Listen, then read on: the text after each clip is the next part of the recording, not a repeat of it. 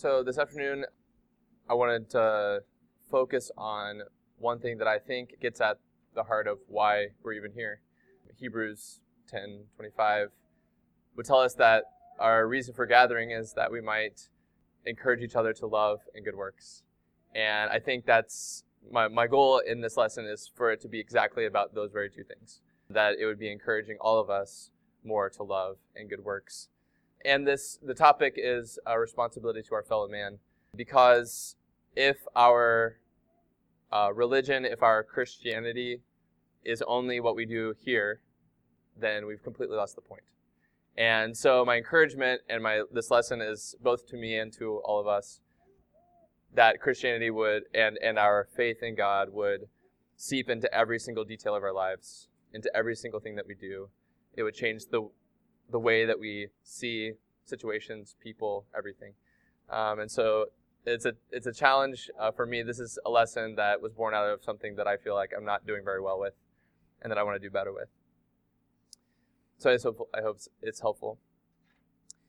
First, I want us to consider just for a moment what our relationship as Christians should be to the Old Testament. We're going to start in the Old Testament. If you would turn to Romans 15 just for a moment. In Romans 15, beginning in verse 3, it says, For even Christ did not please himself, but as is written, the insults of those who insult you have fallen on me. For everything that was written in the past was written to teach us, so that through the, endu- the endurance taught in the Scriptures and the encouragement they provide, we might have hope. May the God who gives endurance and encouragement give you the same attitude of mind toward each other that Christ Jesus had so that with one mind and one voice you might glorify the God and Father of our Lord Jesus Christ. So here we learn that we ought, as Christians, to have a relationship with the Old Testament. Um, and specifically here, that it's meant to teach us and give us encouragement and uh, endurance that we might have hope. I think the tricky thing sometimes is that when we read certain Old Testament laws or passages, we say, well, how is it that that would apply to me, uh, or would it apply to me? So the question is, I know I, I know the Old Testament is supposed to teach me, to give me endurance and hope, but how is it that something like this would do that? And I'm not. Uh, my plan today is not to go and, and try to try to find out that, but rather just to say that I think there's a principle here that we we use uh, what we now know in Christ and in the New Testament to help us benefit and be taught by the Old Testament. And that's what I hope to do is to first look at the Old Testament into some passages that I do believe have application to us. And then to look in the New Testament to see those same principles. But I think we can learn a lot by seeing uh, some of these examples in the Old Testament. So we're going to start actually here in Deuteronomy 22. These uh, laws in particular relate to our responsibility toward our fellow man. And there's tons and tons of laws in in uh, in the Moses, law of Moses that I believe uh, fit that category. This one in particular in Deuteronomy 22 8 and some of these other passages uh, more apply to uh, our responsibility for the safety of others or when people come to our house or when involving our own property. So let's read those in Deuteronomy 22 8. It says, When you build a new house, make a parapet around your roof so that you may not bring the guilt of bloodshed on your house if someone falls from the roof. So the idea that you know you need to make sure that if uh, when people are at your house or for your family that uh, it's safe, right? That you're not going to inadvertently hurt harm someone by them coming to your house, and that's a responsibility as God's people we have, right, to care for the safety of others. That's not something insignificant to God. Apparently, He wrote a law about it. Go to Exodus 21 regarding a man's property. In verse 28, it says of Exodus 21, it says, "If a if a bull gores a man or woman to death, the bull is to be stoned to death, and its meat must not be eaten. But the owner of the bull will not be held responsible. If, however, the bull has had the habit of goring, and the owner has been warned, but has not kept it pinned up, and it kills a man or woman, the bull is to be stoned, and its owner also is to be put to death. However, if payment is demanded, the owner may redeem his life by the payment of whatever is demanded. This law also applies if the bull gores a son or daughter. If the bull gores a male or female slave, the owner must pay 30 shekels of silver to the master of the slave, and the bull is to be stoned to death. If anyone uncovers a pit or digs one and fails to cover it, and an ox or a donkey falls into it, the one who opened the pit must pay the owner for the loss and take the dead animal in exchange. If anyone's bull injures uh, someone else's bull and it dies, the two parties are to sell the live one and divide both the money and the dead animal equally. However, if it was known that the bull had the habit of goring, yet the owner did not keep it pinned up, the owner must pay animal for animal and take the de- dead animal in exchange. So it's interesting here, it mentions the situations in which an owner of a bull would not be responsible. But in other cases, he is, right? There is a responsibility that the people of God have in regards to their property and in regards to the safety of people this, this honestly is something that I don't always do very well with, and something that as we go into the New Testament, I think we will see application for for us as well. For example, in my own life, that is, just the other night, uh, Gertie and Aaron came over, and I hadn't even swept like swept off the walk for them. It was icy and slippery. Um, they couldn't even quite pull in the driveway because it, uh, I hadn't really swept off the whole uh, or uh, shoveled off the whole driveway like uh, I don't think that was right to do. You know, those kinds of things, being concerned about people's safety, being concerned about them, is something that God desires within us. One more passage on that is uh, Leviticus 19. Leviticus 19. There's several verses here that are kind of in quick succession, but the very second, the second half of verse 16 there says, "Do not do anything that endangers your neighbor's life. I am the Lord." So I think that that maybe is a good kind of summary principle of the things that we've just been reading.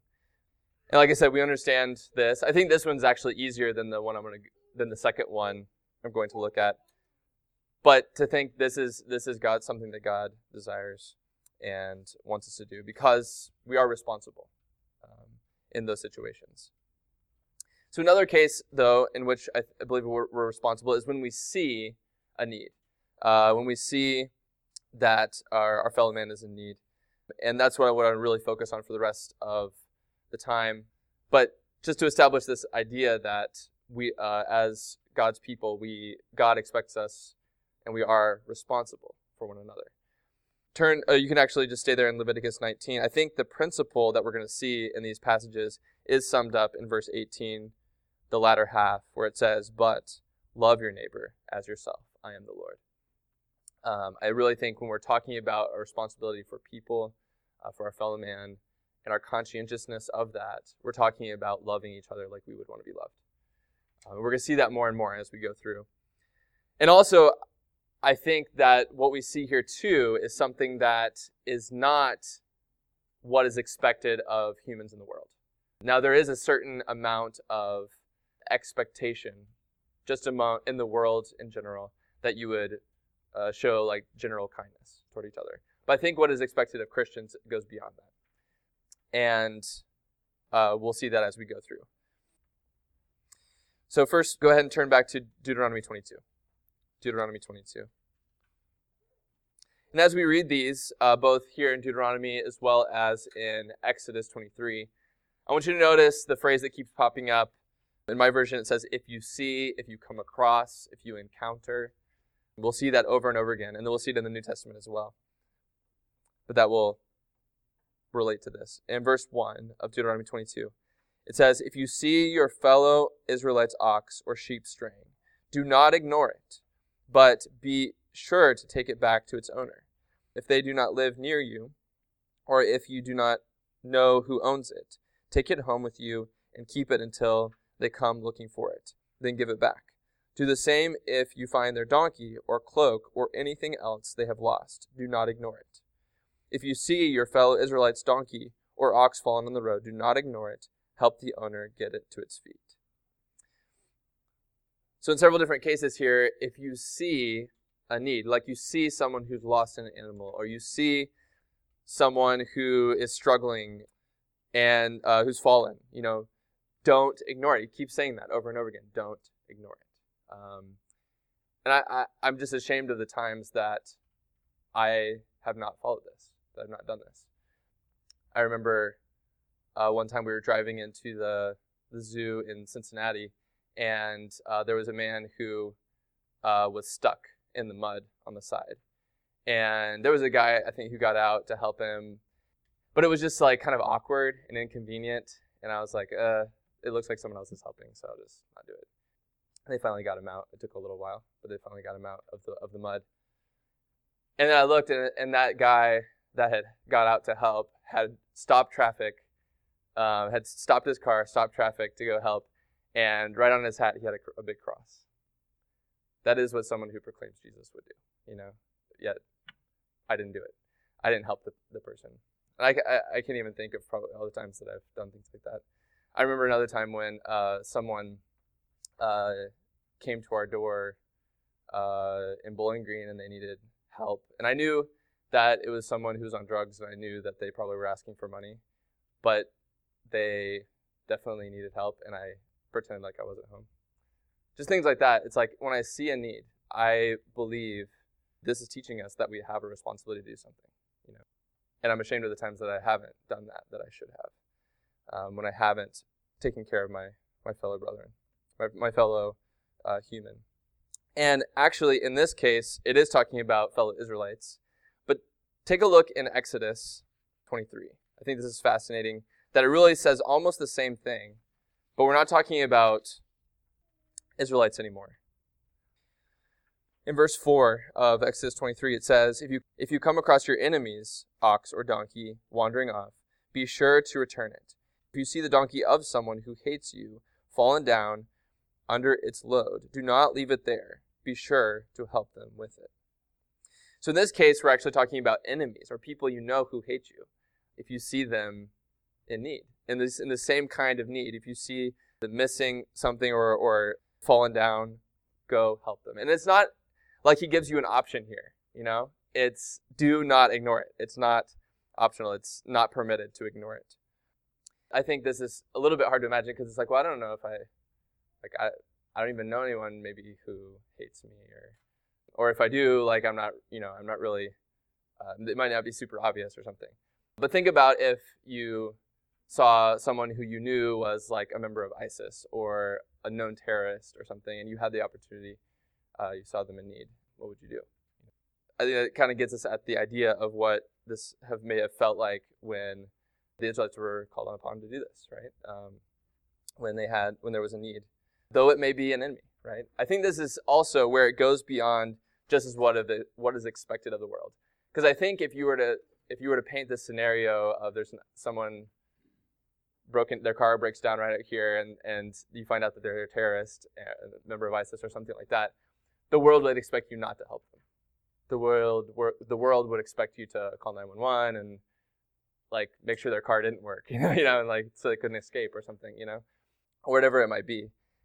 This is where uh, it goes beyond just what would be expected in the world. And that is that we show the same kind of love not just for people we like or people who um, or of our same economic class or whatever it might be, but for strangers, for people who maybe even are enemies um, or who would hate us. And we're taught this kind of love by the Lord. In Matthew 5, at the end of that chapter, in the Sermon on the Mount, Jesus teaches us that the world would teach you, or the Pharisees would teach you, an eye for an eye, a tooth for a tooth, that, that kind of thing, um, or that you hate, that you love your brother and you hate your enemy. But we're taught that we love our enemies, that we do good for them, that we pray for them. And that's ultimately how we become like God in His love. So, uh, a common excuse I know I have used before to these things is, well, I can't help everyone. Um, there's so many needs out there. How do I decide where to where to focus my efforts and where to help? You know, and I, I think to me, these passages uh, that we just read in Deuteronomy and in Exodus particularly help me at least consider one area in which I know I have responsibility, and that is if I see. If I see. Because it keeps repeating that phrase. If I see someone who has lost their animal, or if I see a uh, person fallen on the road, or whatever it may be. If you come in verse uh, 4 of Exodus, it says, if you come across this. We're gonna we're gonna look at a story in the New Testament where this happens, where people come across someone who's fallen or who's been who's been hurt.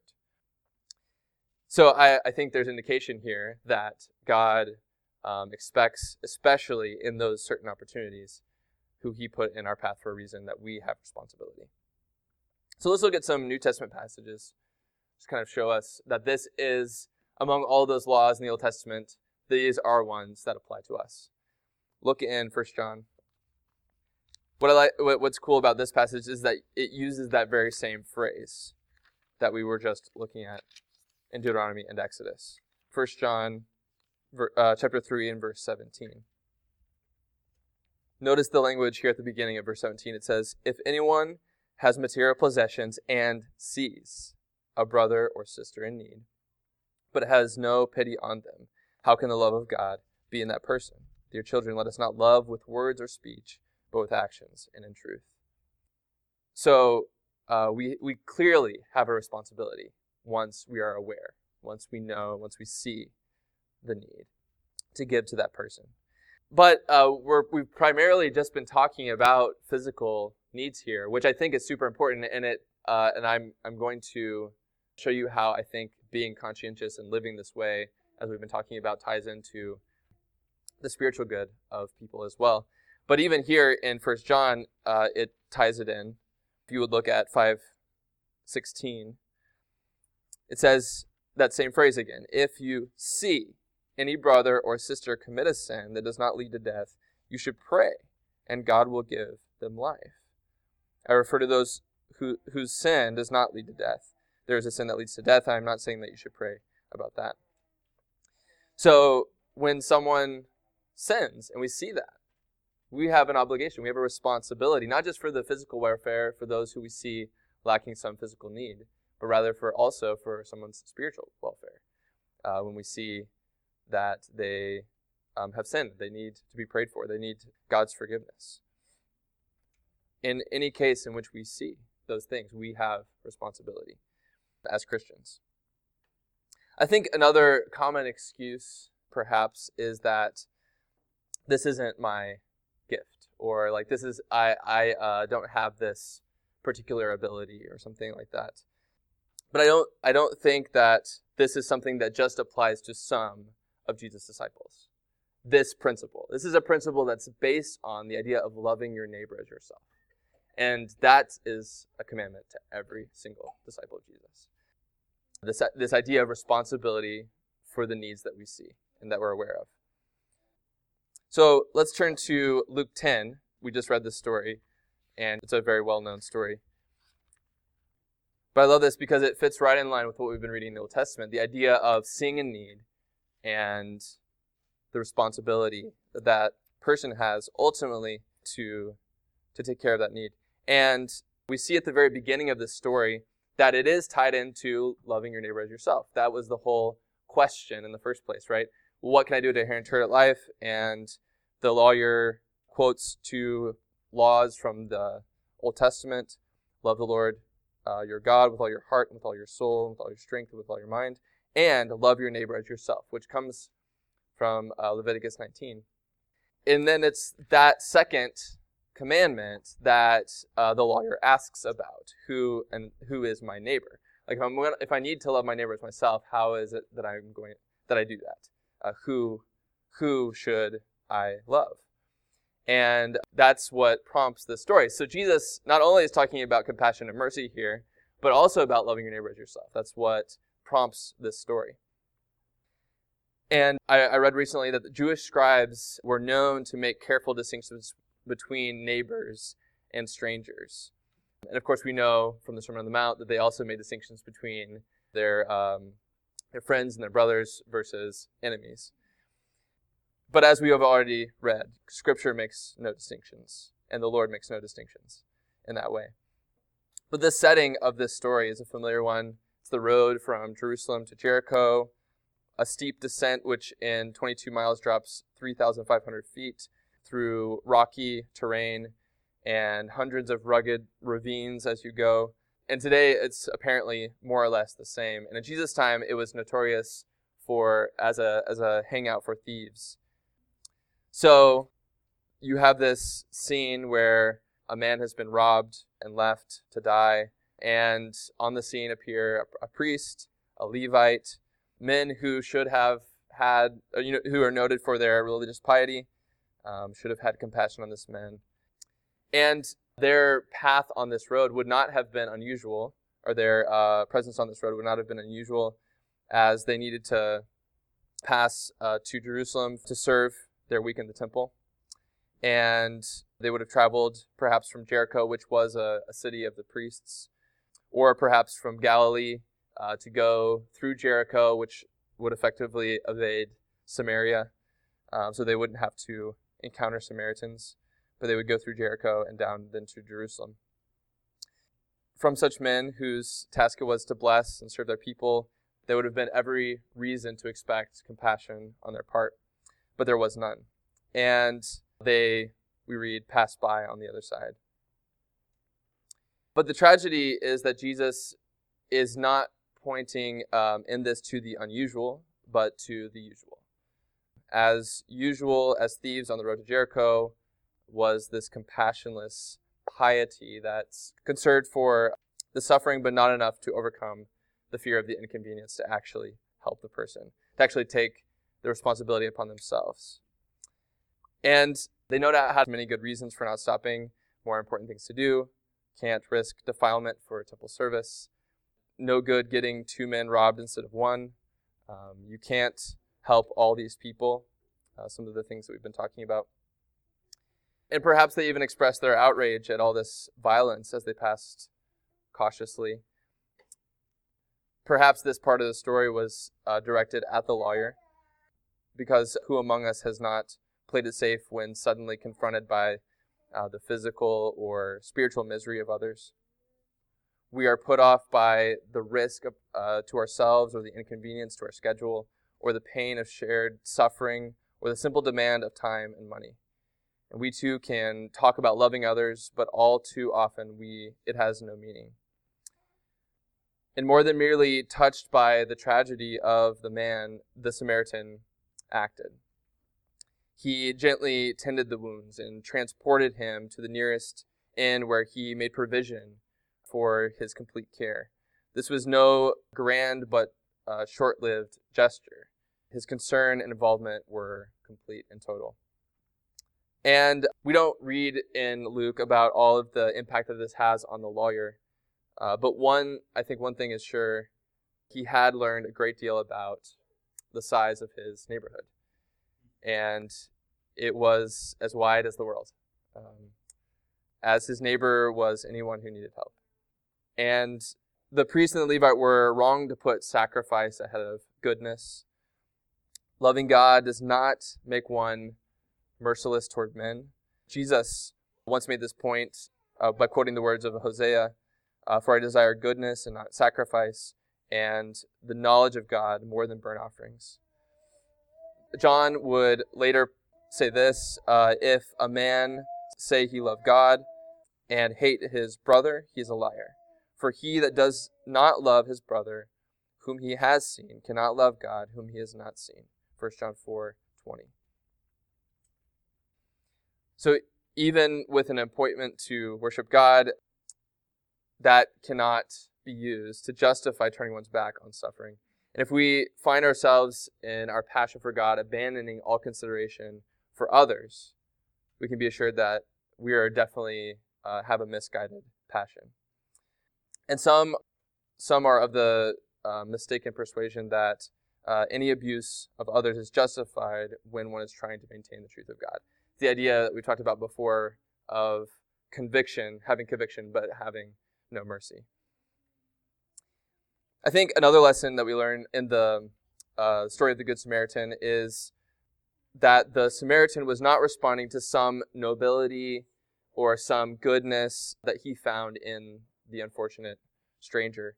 He had no idea of the man's moral character, and na- and loving our neighbor is not a response to ultimately the goodness in others. Uh, we saw that in the passage in Exodus where even to our na- our enemies, we're, we have the same responsibility. It's not a response to their goodness, but to their need, ultimately.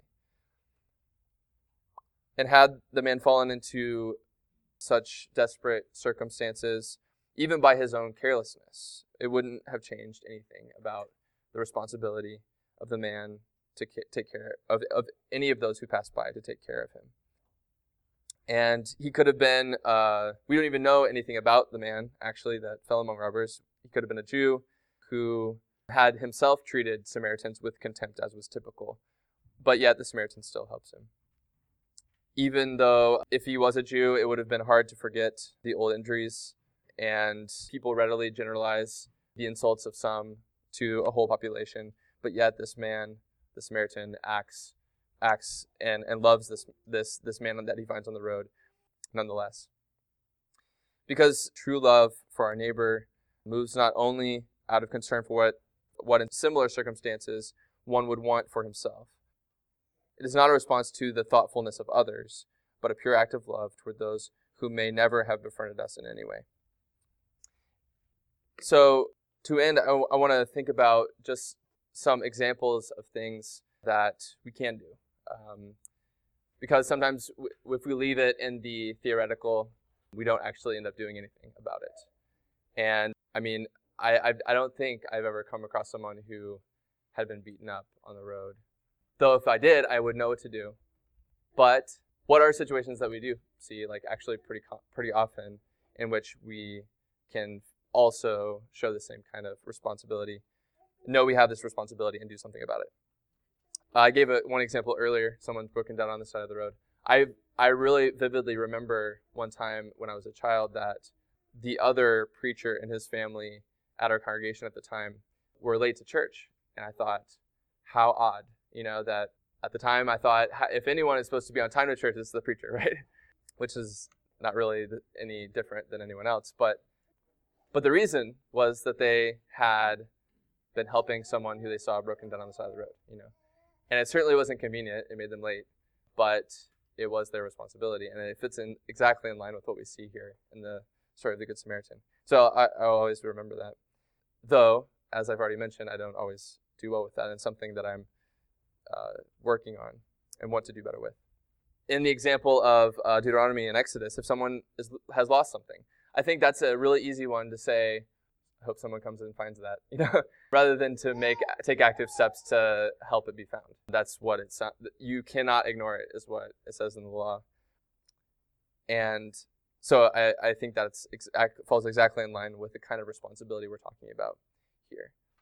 When you see someone in danger, of course, I think that's like the story here, though that's not as common. Someone struggling with anything, struggling with a door, a woman who has a bunch of children in her arms, like struggling with the door, struggling with her her uh, bag or her cart or something. An elderly person who's struggling. I remember seeing a, a guy on his, in his wheelchair, electric wheelchair, trying to trim his shrubs, and he couldn't, you know, quite get, you know, that. At least it's a good opportunity to ask, you know, can I help? Those are the kinds of things that I think we're talking about here. Of course, health emergencies. I, there's been several times in my life I've seen situations in which someone collapsed. You know, you might, and that's a, a perfect opportunity to say, well, you know, I don't know CPR, so I can't help. And that may be the case that you can't do CPR on them, but you can call 911, you can get a, you can get help, things like that. And shouldn't Christians know CPR if this is the kind of thing that we want to be doing? You know, just a thought. If this is the kind of thing that we're responsible to be doing, wouldn't we equip ourselves in, in ways to, to take care of people when we see needs? You know, someone who in the grocery line comes up short with not being able to pay all their all of their bill or whatever it might be, stepping in and helping in the situations. Those are just some. I think in a lot of those too, it's slightly awkward. It's always slightly awkward. It's like no one else is doing this. You know, exactly. Like that's your opportunity to say, "This my my God has put on me this responsibility for my fellow person, for my fellow man, and this is something that I want to do." And again, it's not just saying, "Oh, you're such a good person." That's exactly the opposite of what you want, the message you want to send. And that's what I want to finish with, is that ultimately all of this and this responsibility that we have was never meant for us to be then glorified by it. Turn over to Matthew 5. Because if we're not careful, that's exactly what will happen, and the whole point will be lost. Matthew 5, verse 16 says, In the same way, let your light shine before others, that they may see your good deeds and glorify your Father in heaven. I've talked about this before, but how is it that we shine our light in this way, in such a way? And we do good deeds in such a way that they glorify God. Because if we don't do it in such a way or in the right way, then they'll glorify us. And that I, I believe that that way is that um, we confess the name of the Lord. Um, we, ta- we, we give credit to Him. And not as an effort to just kind of like feel more humble, but as an honest effort to show that, that this is a responsibility I feel because I have been taught to love my neighbor as myself. That's because that's what Jesus teaches, and ultimately, He's the one who is glorified for that. This is a responsibility that doesn't come from just being a citizen, not just from being a member of society or something like that. It's a responsibility that comes because we are created in the image of God and we are God's people to care for a fellow man. And ultimately, if we do this, it is it is a very spiritual thing, though it may come out as a physical act. It's a very spiritual thing because people will see those good works and ultimately think something about God because of it. And it will uh, encourage and aid our witness to them about Christ. Because if we do our good deeds without confessing the name of the Lord, we'll be glorified for it. But if we confess the Lord and we're out there evangelizing and telling people about the gospel, which we must be doing, but don't do good deeds, then people are going to blaspheme God's name. They're going to think these people claim it, but they don't live it. Or even worse, these people claim it and live the opposite. And what a travesty that would be if we went to all this effort to proclaim God's name and proclaim it loudly, yet either one, we live the opposite of it, or also, which is I think what we're talking about this afternoon, that we fail to, to live out the love for one another that God's taught us. So I want to leave us with that by way of uh, encouraging us all to love and good works.